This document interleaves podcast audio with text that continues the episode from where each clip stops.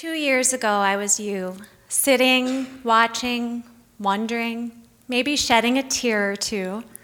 And that's why I really wanted to help orchestrate this year's Christmas tea, so that more women could press pause on the busy holiday season, awaken your Christmas spirit, and maybe take a step forward in your own spiritual journey.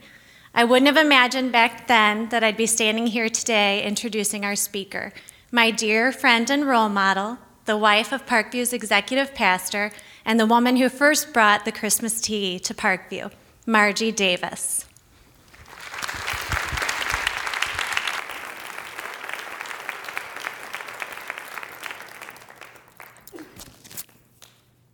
Thank you, Patty. Thank you for believing in the Christmas tea, even when I didn't. And thank you for all the ladies. Will you guys join me in thanking all the ladies who have helped out to make this tea possible?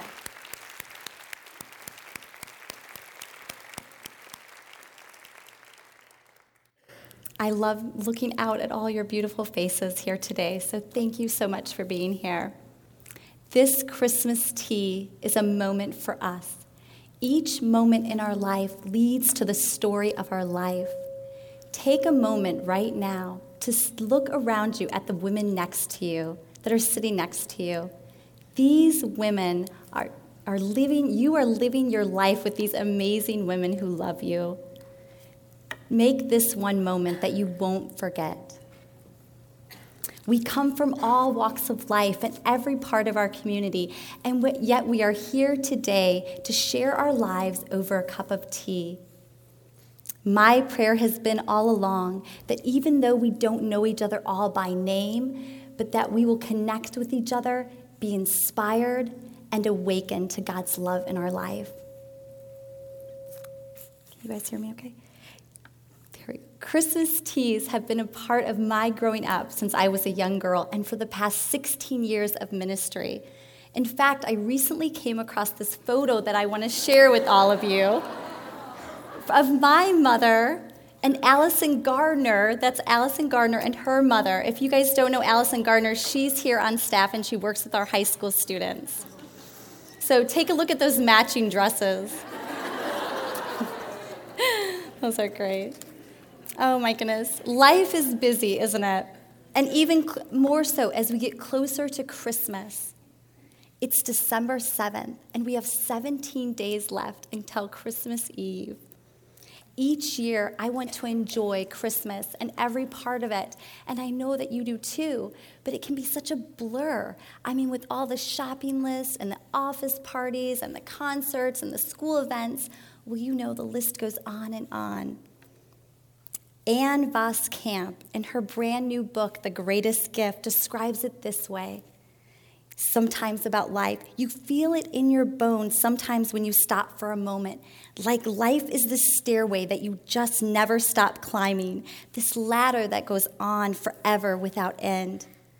Isn't that true? Our world is so fast, and sometimes it can remove the very essence of peace, love, and goodwill. Several months ago, a friend and I were having coffee, and she just blurted out in the conversation, "God, wake me up." What she meant at that moment was, God, I want to be alert and alive and awake to the things that you have in my life. She said this as I was in the midst of writing this talk, and it really stuck with me because, like her, I also want to seize those divine moments in my life where God has for me to stretch me, to challenge me, and to be available for whatever God brings my way. I want to live life to the fullest, and I know that you do too. We as women can get so focused on the details and the caring of other people and the stuff of life that sometimes we miss those bigger picture moments that God has for us, those encounters with God that challenge us and stretch us and awaken us to the power of his love. Our lives must be more than the sum of our to-do list. It must be about embracing who we are. It must be about embracing who we are and passionately living life to the fullest. So come with me on a short journey into the life of one amazing love story from Scripture. It's about a young girl who we all know and her relationship with God, whose life and story has been downplayed and under-recognized, and yet it is one of the most thoughtful and inspiring. It is through her story that the Christmas story is contained, and it's through her story that we have the birth of Jesus.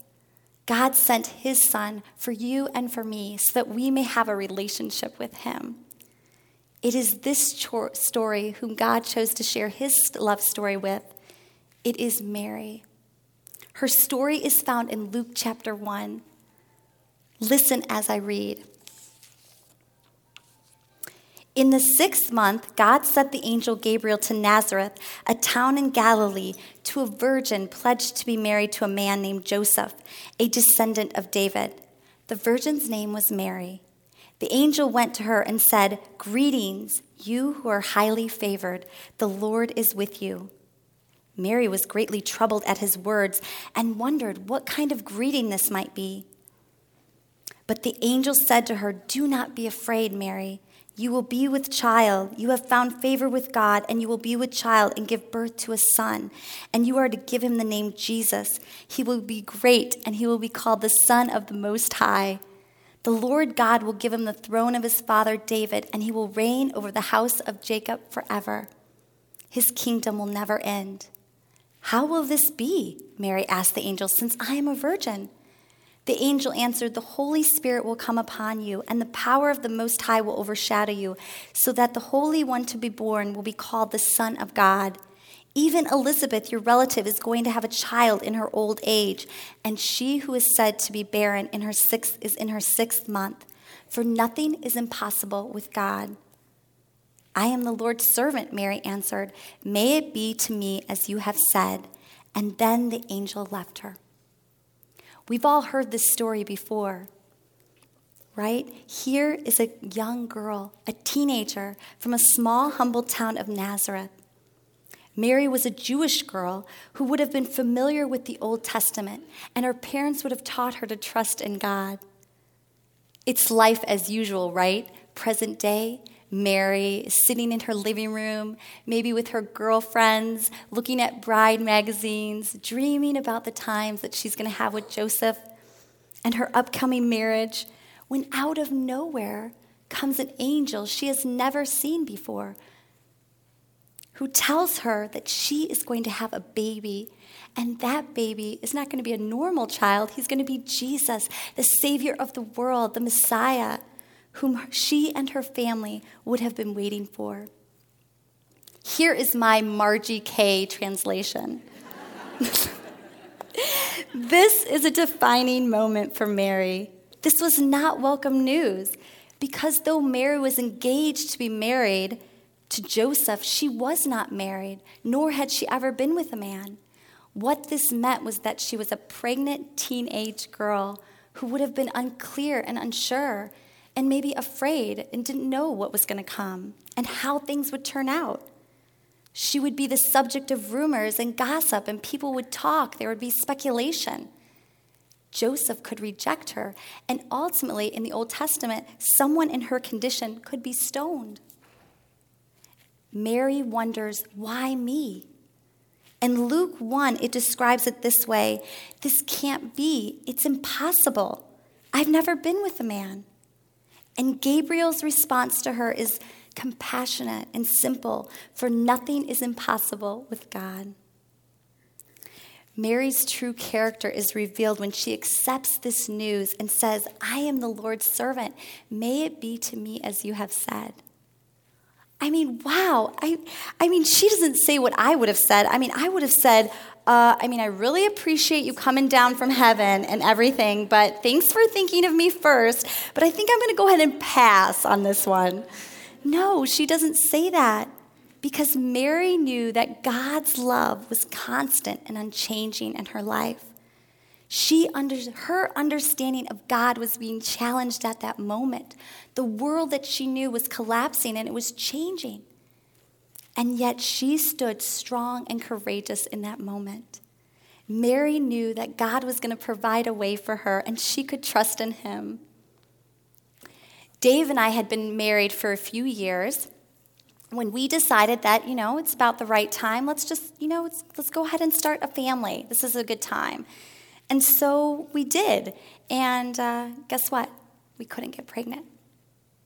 And after years of trying and wondering why this wasn't God's plan for our life, you know, and asking lots of questions, after many tests, the doctors told us we would never be able to get pregnant.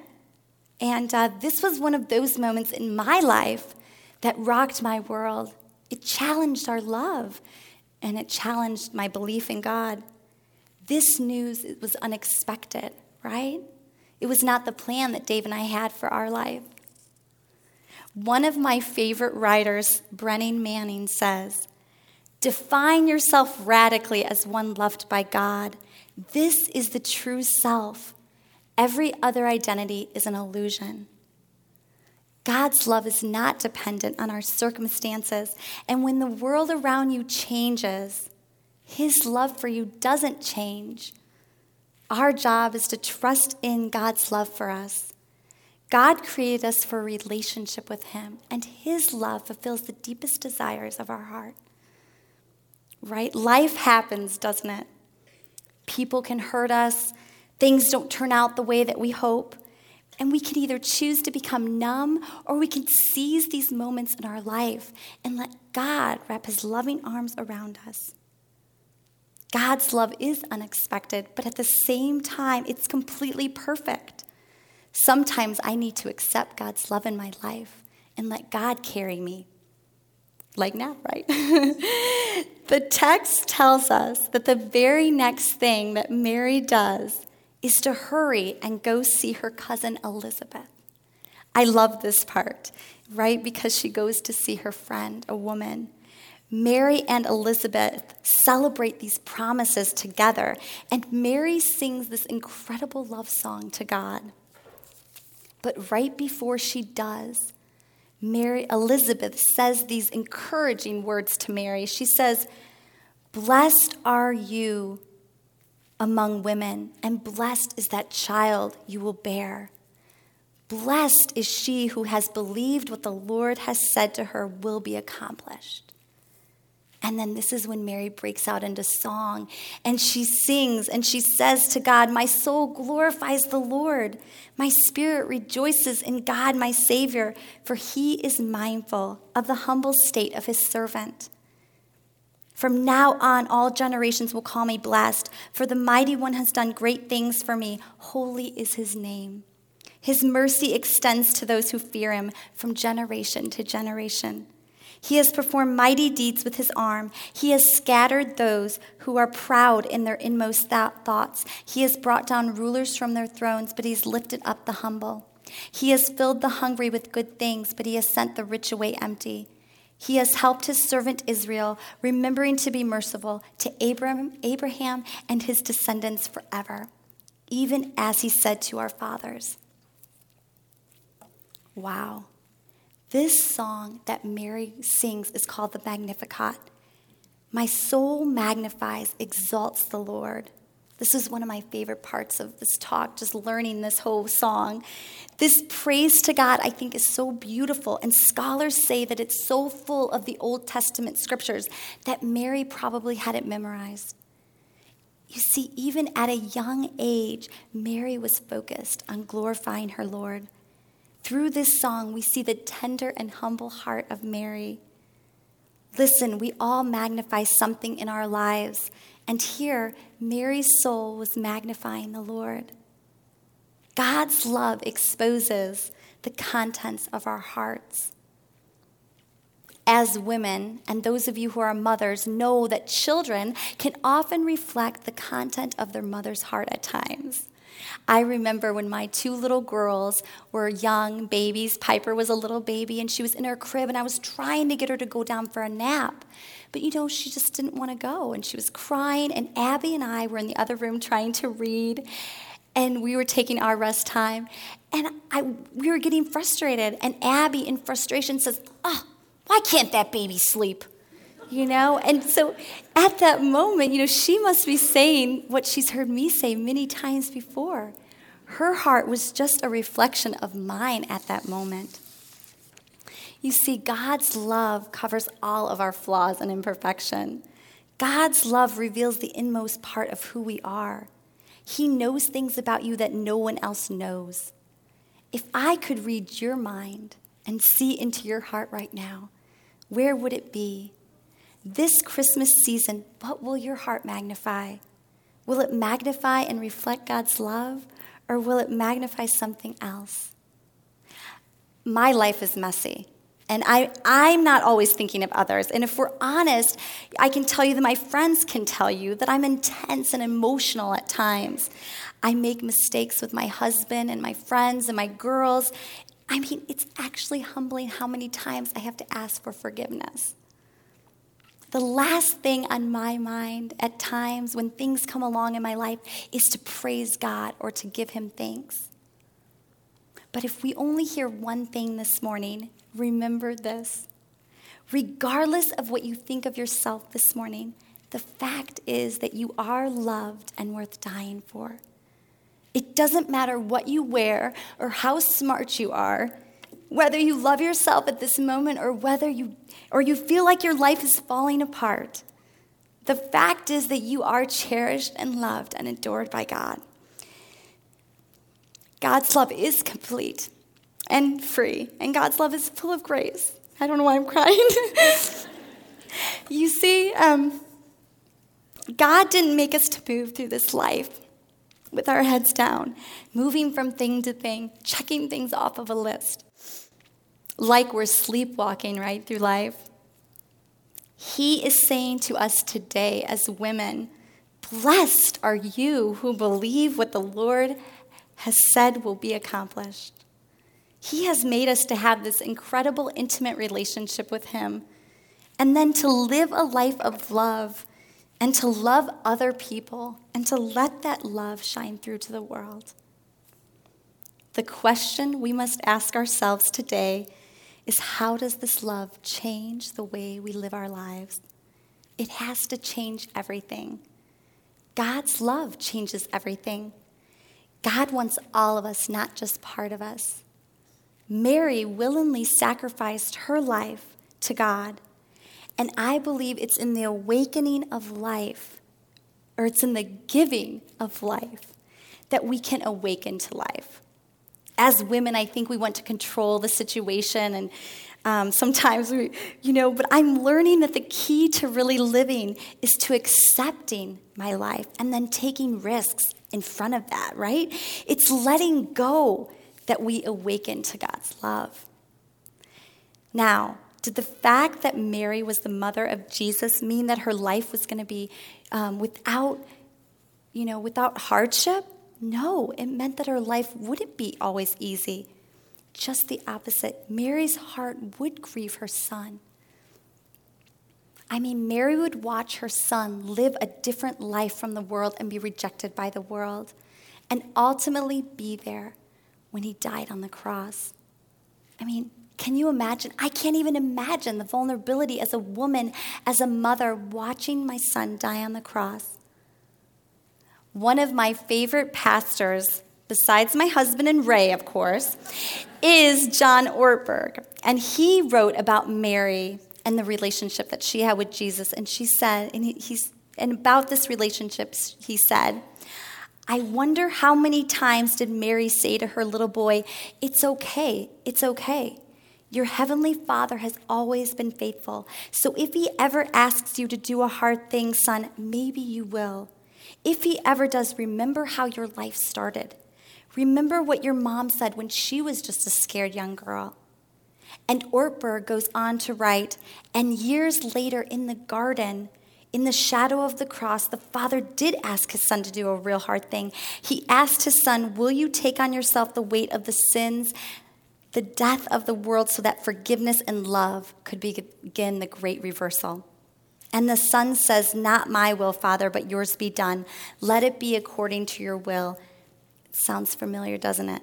Just like what Mary said to the angel Gabriel when he came to her that first time, and she said, I am the Lord's servant. May it be to me as you have said. So some years passed, and the church that Dave and I were attending in Texas was going through what we as a church just recently gone through, accelerated giving season. And during this time, Dave and I felt kind of the release, the letting go of ever having our own children naturally. And we said that we're just going to give it to God. And independently, we came to the conclusion that we would give what it would cost to do the in vitro. I felt like, in essence, we were saying we were giving our child to God. Now, we didn't have that money, but we said, let's trust God, and that's it. I mean, nothing else. We made our commitment, and we trusted God for the courage to follow through. And during this difficult season, Dave's grandmother passed away, and to our surprise, left Dave and I an inheritance. And it was just enough to cover one round of in vitro and fulfill our pledge to the church. Now, most of you know how this story ends for Dave and I. And through God's perfect grace, we had precious Abby.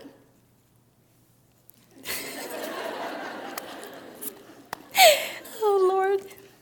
It wasn't the plan that we had for our lives. It was unexpected, right? But it was the moment for us that led to one of our stories, just like for you. And then for 2.5 years later, we had beautiful Piper, was born to us as a total surprise. So, life doesn't always turn out the way, life doesn't always turn out this way, right? And there are moments in our lives where it is much harder to see God's love. And I have those stories too. We'll save those for another time. But I believe that it is really through the letting go that we truly awake to God's love. So my last question, and then we're done, is what if we lived like Mary? What if we were awake to God's love in our lives and his love transformed our lives? What would it look like for you this Christmas? So regardless of where you are in your spiritual journey, regardless of what others think of you or what you even think of yourself today, know before you leave here that you are loved by God. And you are beautiful. You are kind. You are funny. You are unique. All of us are worthy of God's love and affection.